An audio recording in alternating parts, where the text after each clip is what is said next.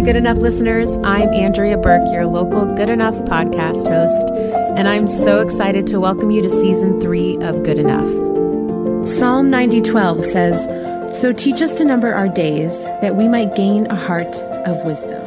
The topics surrounding death and grief, while they may be heavy and somber, are really important conversations we need to be having as believers. And so, my hope in this season of Good Enough is to help you and really me number our days so that we might gain a heart of wisdom.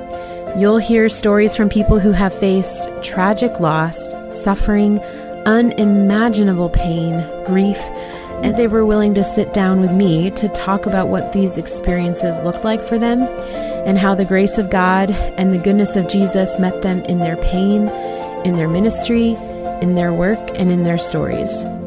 This season, you'll hear from widows, parents who have lost children, those facing a terminal illness, pastors, doctors, hospice nurse, and more. I really hope you'll join me for this season as we peel back the layers on the reality that we all face. Mortality is a part of our life. So let's sit together and ask God to teach us to number our days so that we can gain some wisdom. This is season three of Good Enough. Hey, everybody, welcome to today's episode of Good Enough. Today, my guest is Nancy Guthrie. Nancy teaches the Bible at her home church, Cornerstone Presbyterian Church in Franklin, Tennessee, as well as at conferences around the country and internationally, including her biblical theology workshops for women, which, FYI, if you're local in Rochester, she will be here in September 2021. Nancy is the author of numerous books, including her most recent, I'm Praying for You. She is also the host of the Help Me Teach the Bible podcast at the Gospel Coalition and she and her husband host respite retreats for couples who have faced the death of a child, and they're co hosts of the Grief Share video series. So, Nancy, I'm so grateful to have you on the podcast today, and I'm hoping that you would take the time now to go ahead and tell us your story. Thank you for having me, Andrea, and for asking me about this experience in my life that, as you can guess, was very significant.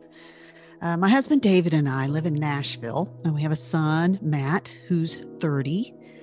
Uh, when Matt was about eight years old, I gave birth to a daughter named Hope. And when Hope was born, it was immediately noticeable that she had club feet. But the OB/GYN said, well, you know, don't worry about that. We can put casts on her feet uh, very quickly. But he said, you know, I think you're going to want to have the pediatrician take a good look at her when he gets here. And the pediatrician did that. And he came into our hospital room that night and he had a little piece of paper in his hand on which he had made a list of what he called a number of little things that weren't quite right with Hope. Uh, besides the club feet, she was she was underweight. She wasn't holding her temperature. Um, her hands turned slightly out. She had a little dot on her ear. Uh, she had a really large soft spot and extra skin on her neck. And he recognized that those are indicators of a number of genetic anom- anomalies. So he said, I'm going to have a geneticist from Vanderbilt Hospital come over tomorrow and examine her. So that night, that doctor and another doctor came to our room and they told us that they suspected Hope had a rare metabolic disorder called Zellweger syndrome. Okay which we had never heard of probably most of your listeners have never heard of that. It's it's it's a called a peroxisomal disorder. What it means is that hope was missing a tiny subcellular enzyme that you and i have in every one of our cells. And these they're uh, called peroxisomes and peroxisomes their job is to rid our cells of long chain fatty acids. And so basically, in Hope's body, where the peroxisomes were supposed to be, it was empty. And that meant, and peroxisomes are kind of like the, the cell's trash man. And so because they were empty, it's like there's nobody to take out the trash. And because of that, these long chain fatty acids would build up in all of her cells and become toxic. And so the doctor told us that night that there was no treatment and no cure and that most children with this syndrome live less than six months. He told us that a lot of damage had already been done to all of her major organs, including her liver and her kidneys and her brain. And uh, then they left the room. and I remember my husband David crawled up in the bed with me and we cried. And we prayed probably the most unceremonious prayer we'd ever prayed, which was just, God, help us. We don't know what to do. Um,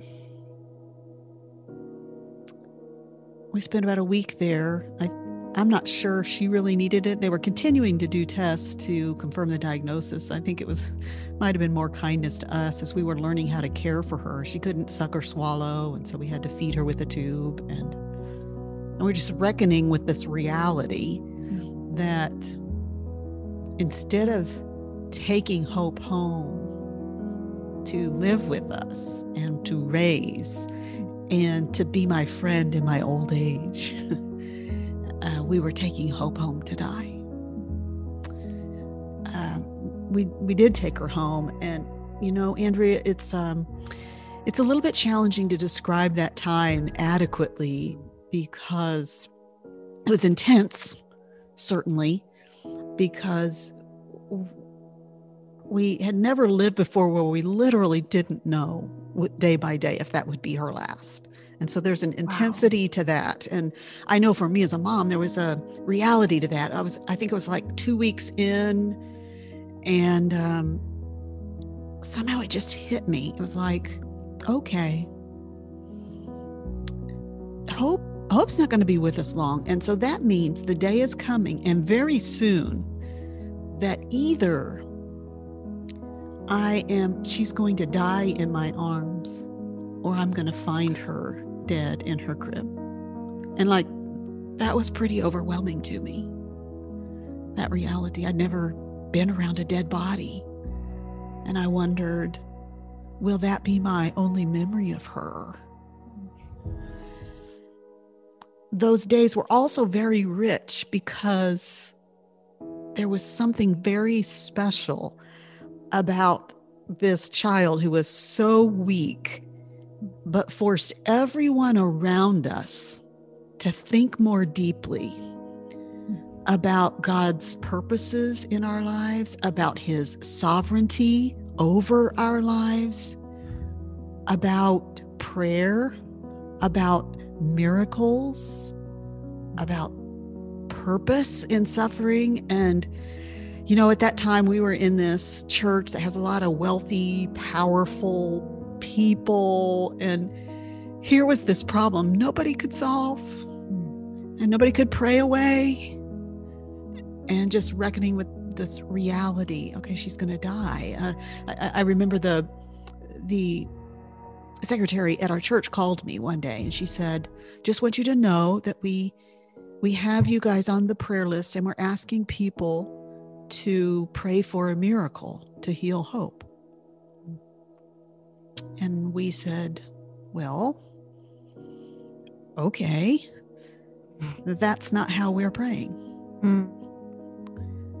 But pretty much that's most for many Christians, that's the breadth of our vocabulary for prayer in the midst of suffering. We only know how to pray it away. Mm. And I also think we are a little bit um, uh, confused about some things. So, for example, uh, you know, when you looked at Hope, in many ways, she looked very normal.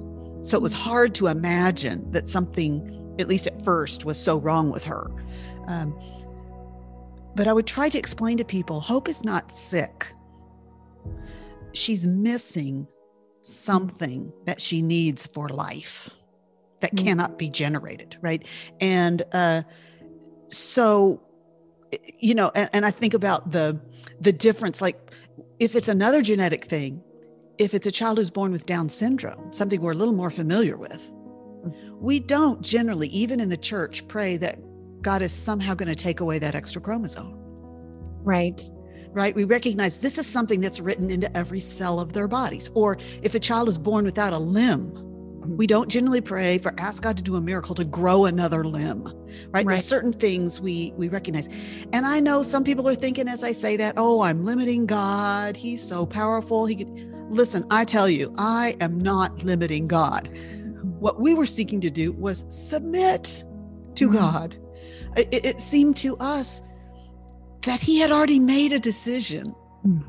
about the length of Hope's life and the quality of Hope's life, just as I think he's made a decision about the length of my life and the quality of my life. And so we just felt like rather than throw ourselves and try to get everyone around us throwing themselves into pressuring God to do something different and do a miracle, we felt like we have to throw ourselves into ex- accepting what God has given to us and its limitations. Um, I remember one day though, I, I, took Hope up to what was supposed to be her room, and I was rocking her, and I'm thinking to myself, okay, I'm going to pray. I'm I'm going to ask God, okay, we accept that she's not going to live very long, but would you just extend her life as long as possible? Mm.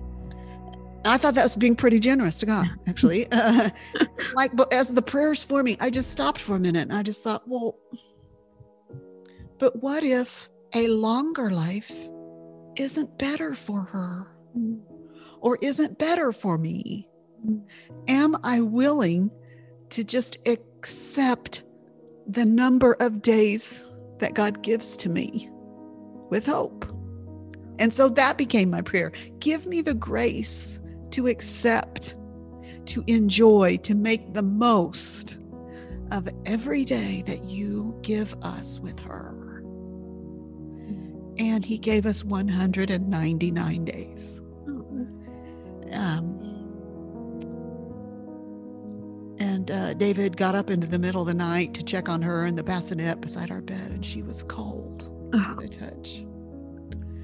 And so we knew she was gone. And you know, Andrea, I I think I thought I'm like a real planner. I plan ahead for Mm. everything, you know, and I want to get jump on ahead on things. And I think I expected, okay, I know she's going to die. Mhm. And I'm dealing with so much sadness about that during her life that somehow, you know, this grieving thing after she dies, it's I'm like taking the edge off that. And it's going to be somehow be easier for me, right? Because I've gotten a head start on it somehow. Well, it doesn't work that way. There's, and, and I know if you have some some of mm. your listeners, they know exactly what I'm saying when I say there's a big difference between waiting for someone to die, expecting that they're going to die, and then being gone. Gone. It's this creates this huge aching emptiness. And, you know, everybody comes around you for the funeral and they're so great. And people were so great to us. We had the most beautiful celebration of Hope's life and her impact. Uh, and then it got so quiet, so quiet. You know, we are just like, wow, did that really happen? I mean, those six months of our lives. And, you know, now what am I going to do with myself? And who are we going to be? And all of those questions. Yeah. And the only way I know how to explain it, Andrea, is just grief settled in like on a, like heaviness. Uh, it, it, it was, it, I, I often explain it this way. It all, I always felt like there was a boulder on my chest and like it was pressing the life out of me.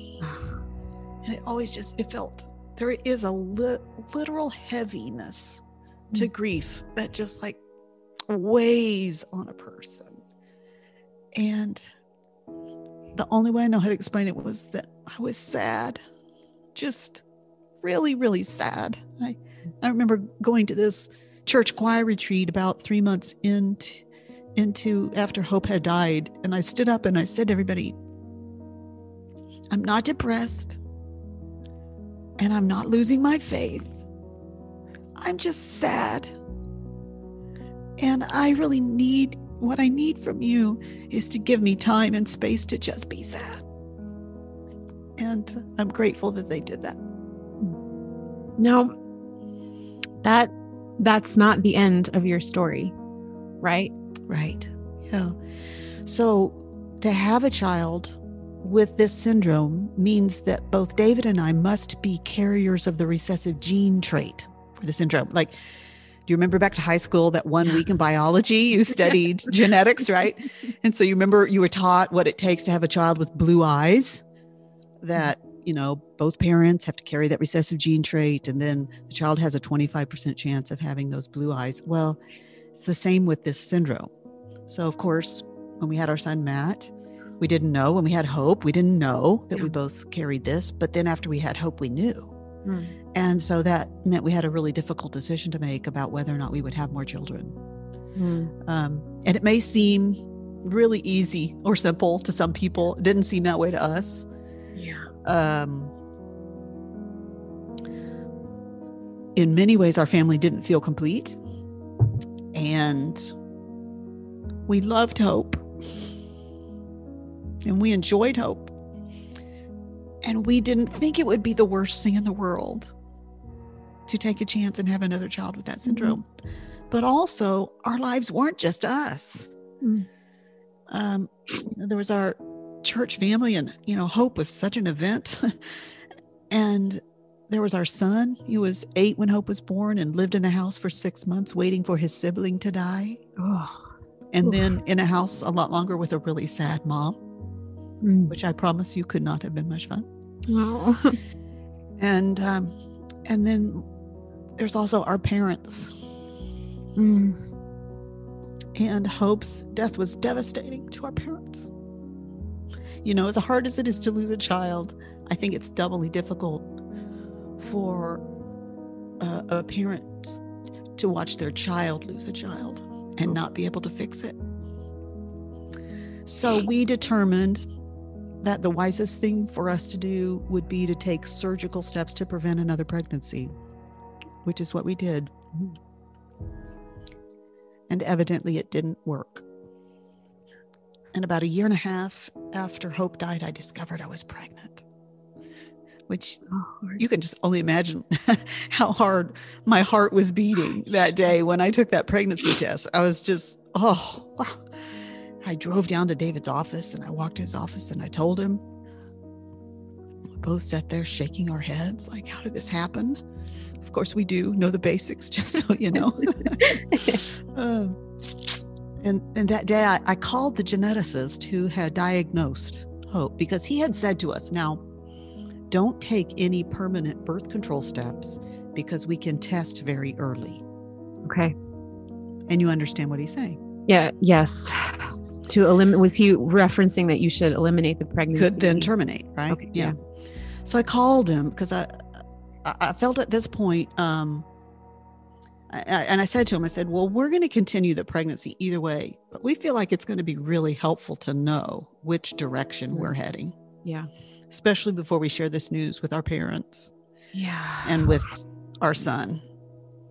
So I'm sure they could do it faster now, but then, you know, well I, well, I had to wait till I was at least eight weeks pregnant and then I had to wait another three weeks to, for the results. And oh my gosh. then he called one day and said um, that we were going to have a son this time and that he would also have that fatal syndrome. Oh so, so it was, it was, it was different that time to spend the whole pregnancy knowing we were yeah. going to have a child who would just be with us a short time. Um, and when he came, he was very much like Hope. He, um, both of them developed seizures at about three months old, and we had to medicate them heavily for that. And he lived about the same amount of time as Hope did. She had lived 199 days, and he lived 183. Mm. Probably a, a, sweet thing about it was, you know, with Hope, we were just like, we don't, we just had such an on ramp to figure out how to care for her mm-hmm. when she was constantly deteriorating, you know, this thing we'd never heard of before. And with Gabe, we kind of knew what we were in for and we had that. That was helpful. we were able, with hope, so much of the grief was disappointment. Mm. Just so much disappointed. I'd looked forward to having a daughter and I had plans, you know. And with Gabe, I think, you know, we just looked toward his life with a recognition of what it was going to be. And there was not that huge fall off of disappointment. He's he's what we expected then, you mm-hmm. know? And we were able to just enjoy him and share him. And that was an incredible gift. Uh, but then, you know, that day came, middle of the night, once again. Mm. Uh, we, we sensed with Gabe, you know, with Hope, I didn't have any idea the night before. Mm. And I have had to deal with some real regrets about that night before. With Gabe, we kind of sensed this looks familiar. He's fading. And uh, so, you know, we put him in the bed with us and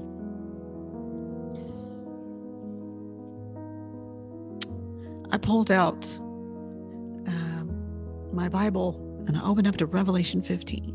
Mm. And I said, Gabe, do you want to hear about the resurrection? Mm. Because in that moment of life, that's what matters most. You know, uh, I've written about hope, both the person and the biblical concept a lot. When I gave her that name, I I don't think I had a very broad sense of understanding of the word is. But I kind of got forced to figure out what hope really is, especially when from the world's view it looks hopeless. Right. And what I see in the scriptures is that hope is always centered in resurrection. Mm hope is always centered in resurrection. Think about Peter. You're born again to a living mm. hope. Um, we hope in what we haven't seen, you know, just over and over again. Um, if you look up hope in the Bible, you discover it's centered on resurrection. And it is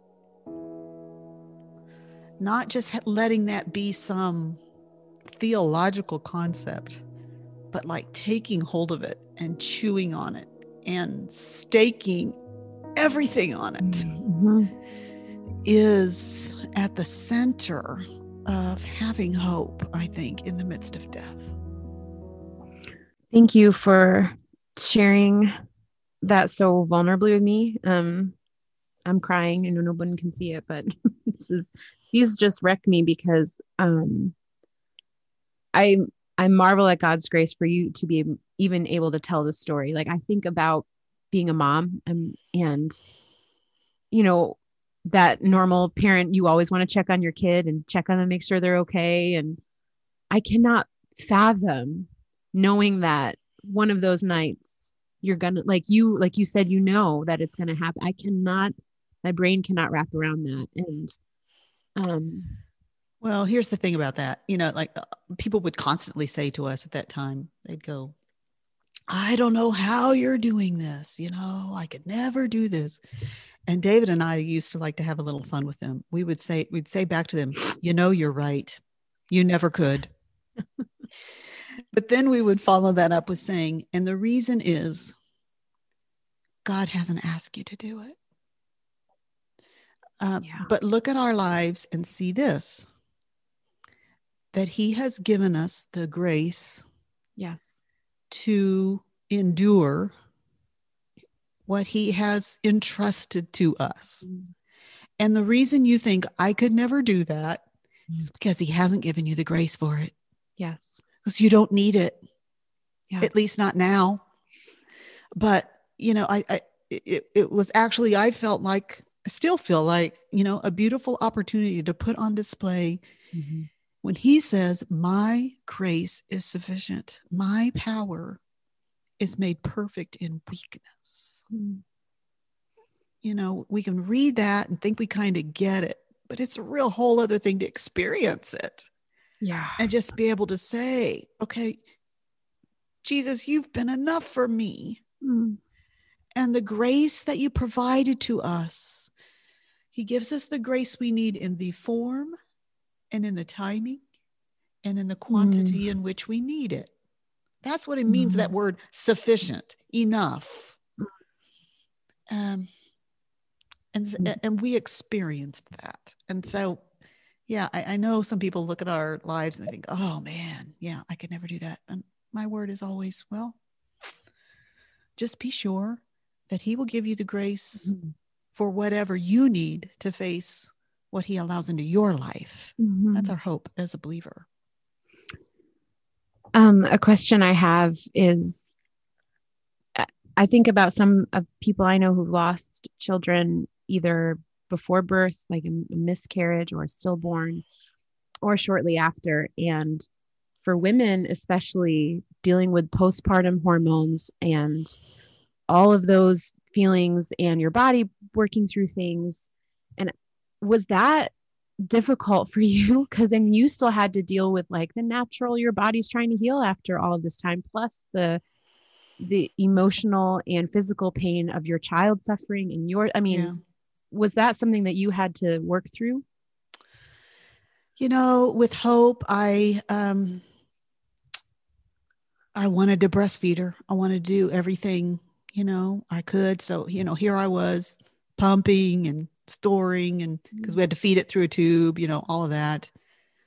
I did that for quite a while. Then I, then I, then it dawned on me as I read some things. It was like breastfeeding p- children has a lot to do with their later development, mm. not actually right then. And so at some point I let that go.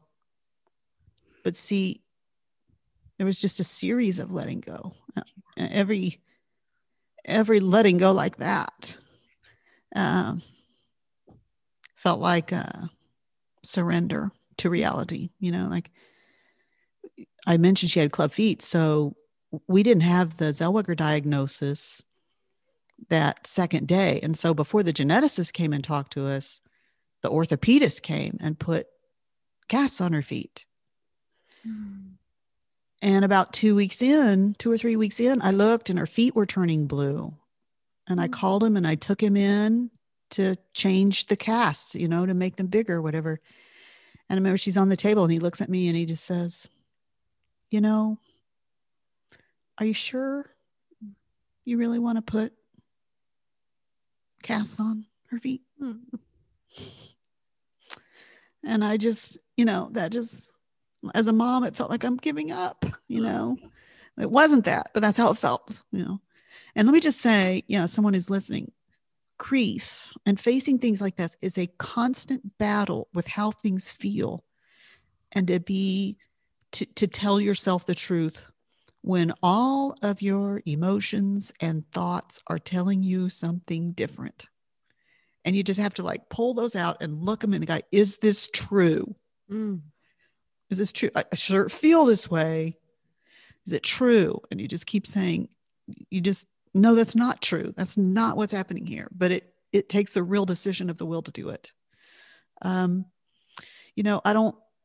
I, I'm I, I don't think I've been a person prone to postnatal depression in terms of my body, I just remember I remember short time after Hope died being up at my church at a women's event and this friend of me mine was walking me the car and I just looked at her and I just said, This is what I said. I said, You know, it sure sucks to have all of this baby weight and no baby. yep. Yeah. Um, I think about what you're saying um, with people praying for a miracle and um, maybe this can help tie into this next section a little bit and how people responded to your grief you know well meaning trying to do what they thought was best and what you wanted. Um and how i even think about how in my own suffering in life how i pray for it to go away because i don't want to have to face the pain of what god is asking me to walk through. Um and it feels like good faith to ask him to take it away when in in reality, it's more I out, out for me has been out of fear because I just am afraid to face what I have to face. Um, and so I imagine even I would think for people praying for miracles because they don't know, like you said, they don't know how to face your suffering, hope suffering, um, mm-hmm. maybe even suffering that they've avoided in their life. Mm-hmm. Um, so I, I know you wrote the book, um, What Grieving People Wish You Knew. And I, as I told Nancy this before we started recording, for our church staff at Grace Road Church, we we went through that book as a staff to basically be like, what are we doing wrong? Because we know we were handling this wrong in different places and we want to love people well. That book is tremendously helpful, and I'll put it in the show notes. Um, I'll put all of your books in there as well. But mm-hmm. um, I just, I would love to hear anything like you would say to people who want to care for someone who's walking with any suffering. Mm. Um, some thoughts you have about how to love people well yeah. there. Well, let me speak first to the the prayer, because uh, during the pandemic, one thing I've done is I wrote a little book that'll actually come out in April mm. called "I'm Praying for You." Mm. Forty days of praying the scriptures for someone who is suffering. Ooh. Because, as I said earlier, we have a very limited vocabulary. Mm-hmm. We pretty much only know how to pray suffering away. And so, my premise is that the scriptures over and over again show us uh, God's good purposes, mm-hmm. what he's intending to do in the lives of his people, for which he often uses suffering to accomplish those purposes.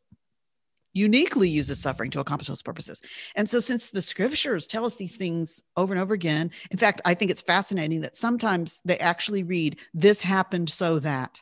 Oh. Which is like it, you're saying, why did it happen? It's like I'm going to tell you why it happened. Mm-hmm. This happened so yeah. that you might be perfect and mature. Yeah. This happened to put the glory of God on display. You know, uh, the, numerous times. So my whole premise is if the scriptures is given these things and says these are some of the purposes that God has in our suffering, well, then let's pray and ask Him to accomplish those purposes. Yes. And not limit only our prayers to take it away, heal, restore, all, all those things. And there's nothing wrong with asking those things, but let's let's develop a habit of prayer, even in praying for a suffering person, to pray for those kinds of things mm. for God mm. to accomplish his purposes. Now, I, I, I, acknowledged in the front that for many people, those prayers are going to seem like too small, maybe mm. even uncaring, uh, especially if the person you're praying for is focused, you know, solely on healing, miracle, mm. restoration, relief, all of those things. Um, but I call them right sized prayers you know, mm. and right focused prayers. Um, so anyway, I'm very excited about this little book. I'm praying for you. Yeah. I got to tell you the one really cool little thing about it too is so each day I have a scripture and I write about it a little bit, and then I have a prayer in which you can insert that person's name in this prayer that's drawn out of that passage. But then the really cool part is then there's a page that has a QR code. And you click on the QR code and then go, do copy and it loads the text on for you to send the person you're praying for. Oh my gosh. An email or text. So it might say, like, the first one is on John 9 3. And so mm-hmm. immediately you have in your text, I'm praying John 9 3 to, for oh, you today. Wow. Asking, asking God that he would put his glory on display mm. in your mm. life in the midst of your suffering. Simple, short, yes. simple. But the you know, we ask people to pray for us, or we tell people we're going to pray for them. But for some, you know, think about that, if somebody's suffering and they get a text from you every day or every few days, here's exactly what I'm praying for you right now. Yes. I mean, what a gift, right? Yes. To yes. be more specific right so there's one thing but you know i would also say in general with people rather than simply say, I'm praying for you. Just do it right then. Mm-hmm. Yes. You know, there's very many people who will write on your social media or who will tell you, well, we're praying for you. There aren't as many people who will say, here, let's come over the corner. Let me just pray for you right now. Yes. And uh, that's that's a real gift. That's that's a real friend. Mm-hmm. I, I think most of us, when it comes to suffering people, you know, when I do a Q&A on this, I always, you know, raise hand and they want to know, you know, I don't want to be the person who says the wrong thing. Mm-hmm. None of us does, right? no, no. And um, you know, so what do I need to not say or to say? And I have a few answers to that. Number one is don't you when we're so concerned about what we are going to say, we presume that something could be said to make this okay. Yeah, wow. And, you know, far better to come and to get in front of someone and say, I don't know what to say. It, it mm-hmm. it's like it humbles. You're, you're humbled before their loss, and you're not presuming that you've got any yeah. great wisdom or insight or that you're going to advise. Ugh. But yeah. that you're just you're just with them saying, "This is terrible." Like I don't understand this, you know, to so don't presume you can say something that's going to fix it. Yeah. And also go into that situation planning to listen more than you talk.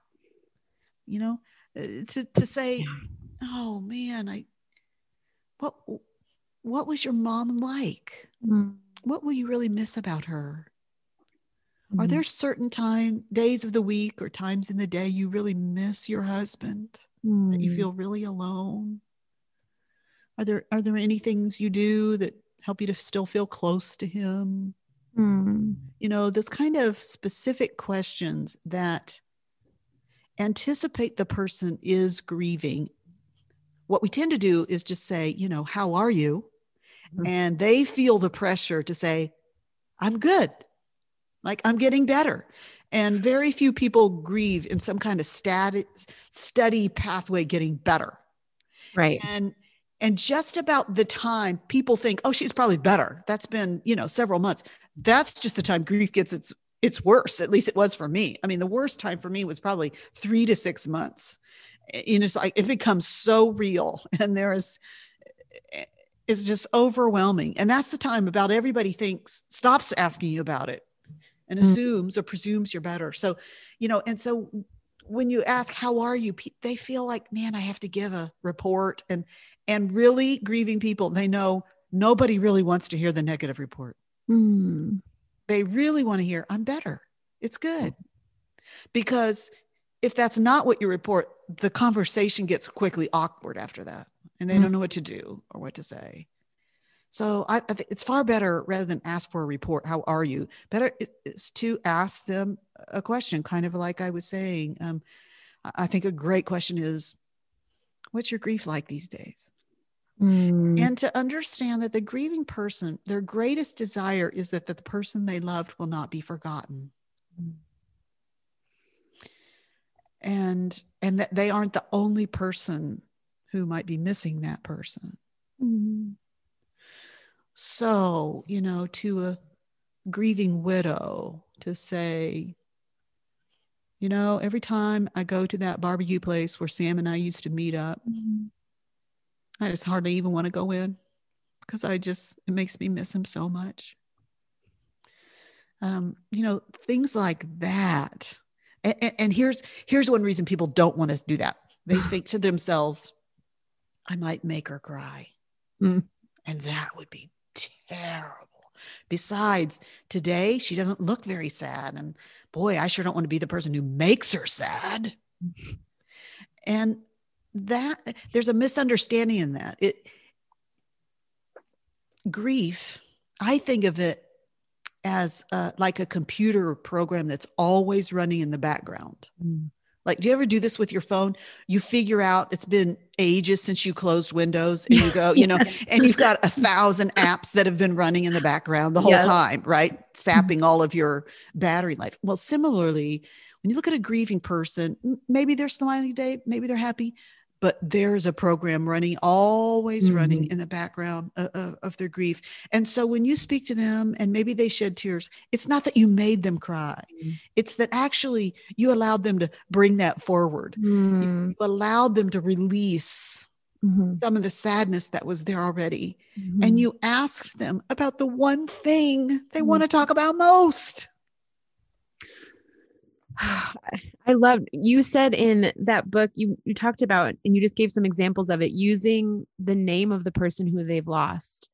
And um I, I never realized prior to reading that book how much I avoided doing that. But I was nervous to say you know, the name of the person who they had lost, whether it be a child or a parent or um, a husband, because I was afraid. I don't know. It felt like untouchable. It felt yeah.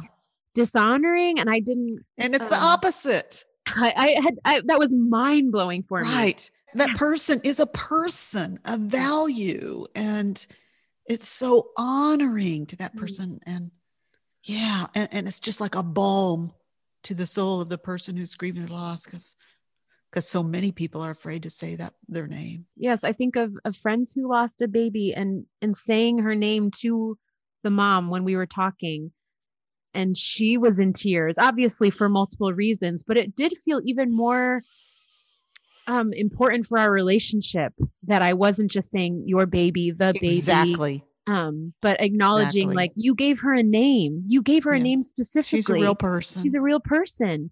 And she, she continues to use that name and continue. She she isn't just dis, didn't just disappear into an empty history. She is now a part of their family forever.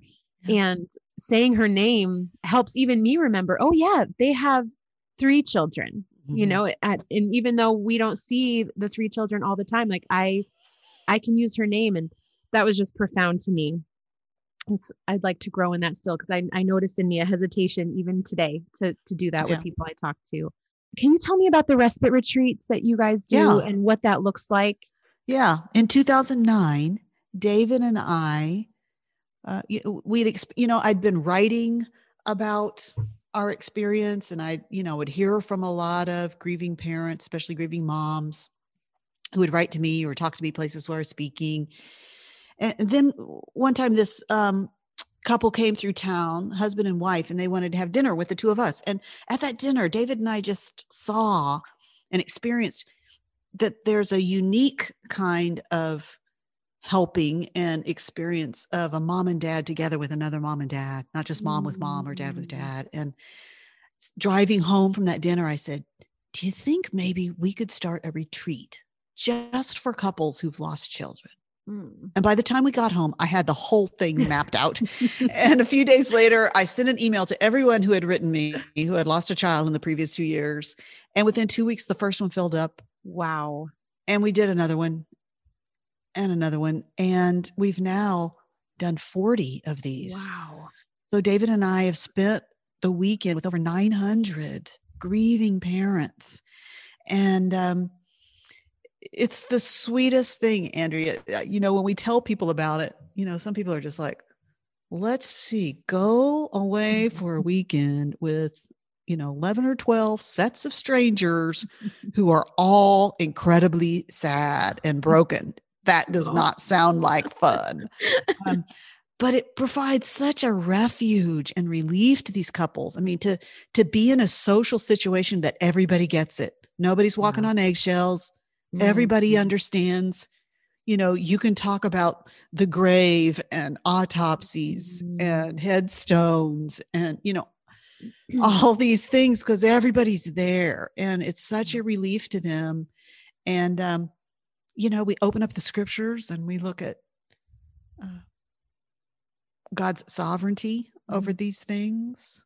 And we talk about very practical aspects, like, you know, what are you going to do with your child's bedroom and belongings? And mm-hmm. what are you going to do on holidays and birthdays and death days? And and so anyway, yeah, so we've done 40 of those since 2009. And actually, I'll, I'll tell you a secret. It's not public no. yet. Okay. hopefully it'll be public by the time in April. So we've been offer the, offering these in Nashville now for, you know, almost 12 years and we're expanding and we're going to begin offering, are you ready for this? Yeah. Respite retreat at the beach. Oh my gosh. Yeah. This this couple who has come to our retreat, who stayed in contact with, we've been kind of mentoring them for them to be able to mm. offer mm-hmm. respite retreat at the beach. And we're hoping to get another one uh, going in. That'll be in um, in Gulf Shores, Alabama, and we're hoping oh, to get another one in Texas going later this year. So anyway, yeah. If, if, if, someone's listening to this and you've lost a child, or if you know someone who has, just go to nancyguthrie.com and click on respite retreats, and you'll see the information about what other whatever retreats we're currently offering. Okay, great. I'll put that in the show notes too for easily great. clickable. Thanks. Can I ask you a theology question in oh, regards gosh. to all of this? Are you sure? I'm going to put you on the spot. Okay. Um, this is a question that came in when I mentioned we were talking about well, that I was talking to you and that I was talking about children dying. Do you have any thoughts about salvation and mm. children? And what do you do when you don't have a good answer for that with your own children that you've lost? Yeah. In regard to salvation for anybody, we rely on the character of God,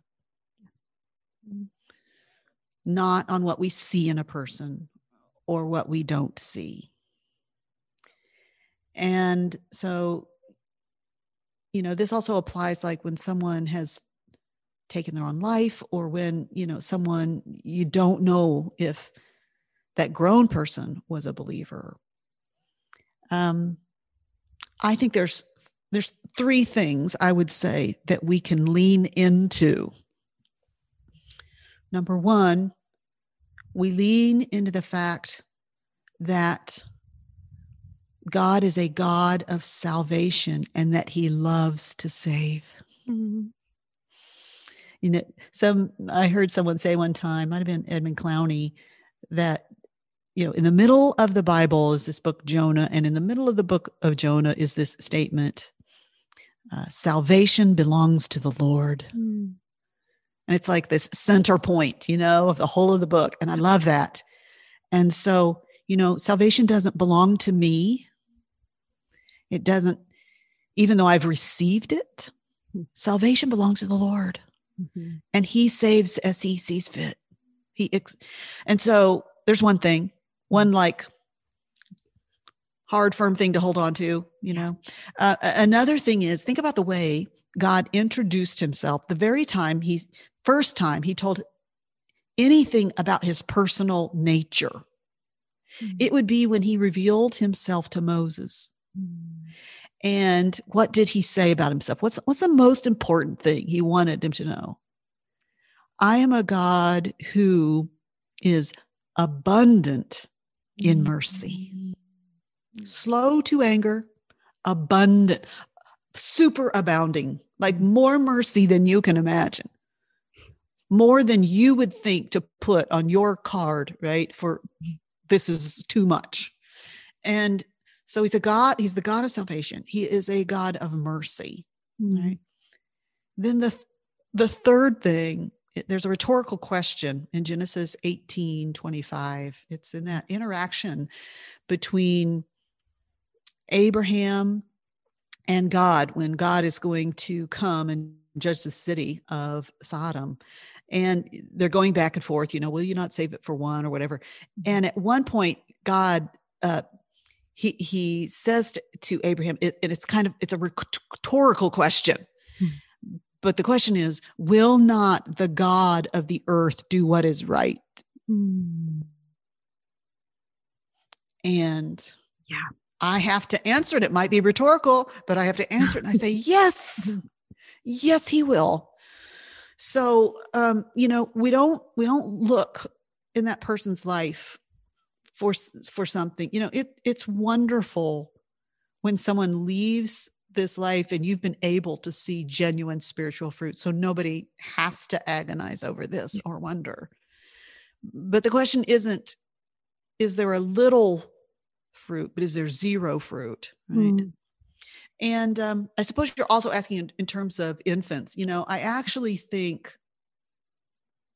i think some people would say the Bible answers this question clearly. Honestly, I, I'm not sure it does. I'm not sure it does. So, what do I rest on? He loves to say. Mm. And the God of the earth will do what is right. Mm. And so the big question becomes can I trust him with that? Yeah. And I can. Um, you know, and then the, there's one other thing. I, I wish I had the reference handy, but there's a, there's one point in the Gospels where Jesus speaks of of someone who um, didn't have the opportunity to repent. Boy, I wish I had it because that's not very clear. It's in a footnote, actually. If you've got that book, Okay. um, what will- grieving people I will wish you find it. I've got a footnote Okay. all about that, and it has a, a reference, another one. But there's the sense in which um, a person not being held responsible Mm, for w- when they have not, that they don't have the capacity Mm. even to understand and receive the gospel. mhm. And so I think that helps us, whether it's an Mm. infant or, you know, someone with a disability or Mhm. mental illness, that, you know, God is good. Mhm. He's good. In him, there's no darkness at all. Yeah. And he loves to save. And so we'll just rely on who he is. I love that because I think we need that reminder always in all situations of suffering in our circumstances. I know I do to to remember the the nature and character of God before I start to filter any of my experiences, but to lean on those first. Um, is there anything else you want to leave our listeners with today before we go? Hmm. Well, I think all I, uh, the only thing I want to leave them with is that um, death is not a tragedy. You know, there there are so many situations that someone looks at and they go, "Oh, that's a tragedy." Mm. Death itself is not a tragedy. Death outside of Christ is a tragedy. To die outside of Christ is a tragedy. Death in Christ means that we get to enter into the presence of Christ. Mm. This is why Paul, you know, what is he? uh, The Bible doesn't tell us all that much about immediately what happens after we die. Mhm. It tells us a few things, you know, it tells us that we are away from the body at home with the Lord. Wow, what a beautiful thing Mhm. to go to Him. Mhm. That is not a tragedy. It feels like a tragedy if you've lost that person. It feels like that on this side of things, but I guess it's that's another example of how we have to tell ourselves the truth. Mhm. We have to say, okay, this is not a tragedy. And, you know, going back to Hope and Gabe, I remember my husband David, he would he would often talk about it in terms of a perspective of actually we're getting the opportunity Mm. to usher our children into the presence of God Mm. and um, escape from this world. Mm. And you know, there's many aspects of this life that are difficult and and painful that they never had to experience, and they're just they're just a little more quickly than he and I and their brother Matt entering into the presence of God, Mm. and that is not a tragedy. Mm. That's beautiful. Thank you so much for sharing and all of your wisdom. And I'm so thankful for your voice in these matters, but everything you do for the church these days and what the Lord has worked in you um, by his grace is beautiful. And um, Well, I'm I'm, really for looking forward to being there in Rochester, Lord willing. We're we learning to say that to about have you. every plan, aren't we? yes, yes. Lord willing. Yeah. Well, hopefully you'll be here in, I think, in September when the weather is beautiful. yeah. Work that out, would you? Yeah, I'm, I'm trying right now. No, we Okay. won't have to worry about any heaters or anything like that. Okay, good. gorgeous. So, well, thank you, Nancy, for joining me today. And anyone who wants to learn more about Nancy can go to the show notes, and I'll have all that in there. So, Thank you. Thanks for listening to today's episode of Good Enough. For more information about today's episode, check out the show notes where I try to post links to my guests' information, any books we discuss, any podcast we reference, and so much more. As always, if you need to reach me, you can email Andrea at graceroadchurch.org. Good Enough is a resource of Grace Road Church in Rochester, New York, and I'm so happy to serve you through this podcast. Keep listening, leave a comment or a review, let me know you were here, and say hi. I think that was good enough.